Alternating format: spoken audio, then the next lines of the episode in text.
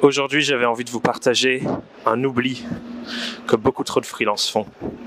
Beaucoup trop d'indépendants oublient que le marketing ne s'arrête pas au moment où on a vendu. Et oui, je m'explique. C'est pas quand vous avez vendu, qu'un client a acheté votre service et que vous commencez à suivre la mission avec lui, que le marketing s'arrête.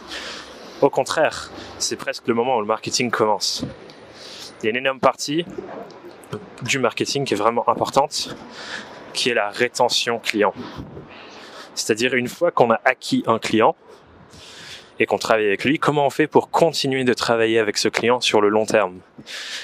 Et vous verrez avec l'expérience que ça vous coûtera beaucoup moins cher en, ressources, c'est-à-dire en énergie, en temps, potentiellement en argent même, de conserver un client et de travailler de nouveau avec lui que d'acquérir un nouveau client.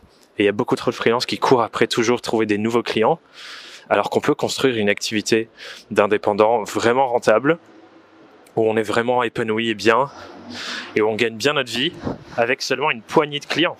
Avec cinq clients, et vous travaillez avec eux sur le long terme, et vous développez leur activité, vous développez vos offres avec eux, etc.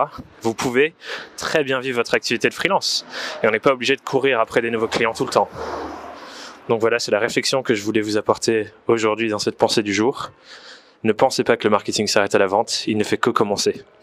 Travaillez avec vos clients sur le long terme et trouvez des solutions pour ça. Je vous souhaite une merveilleuse journée et je vous dis à demain pour une nouvelle pensée du jour. Bye bye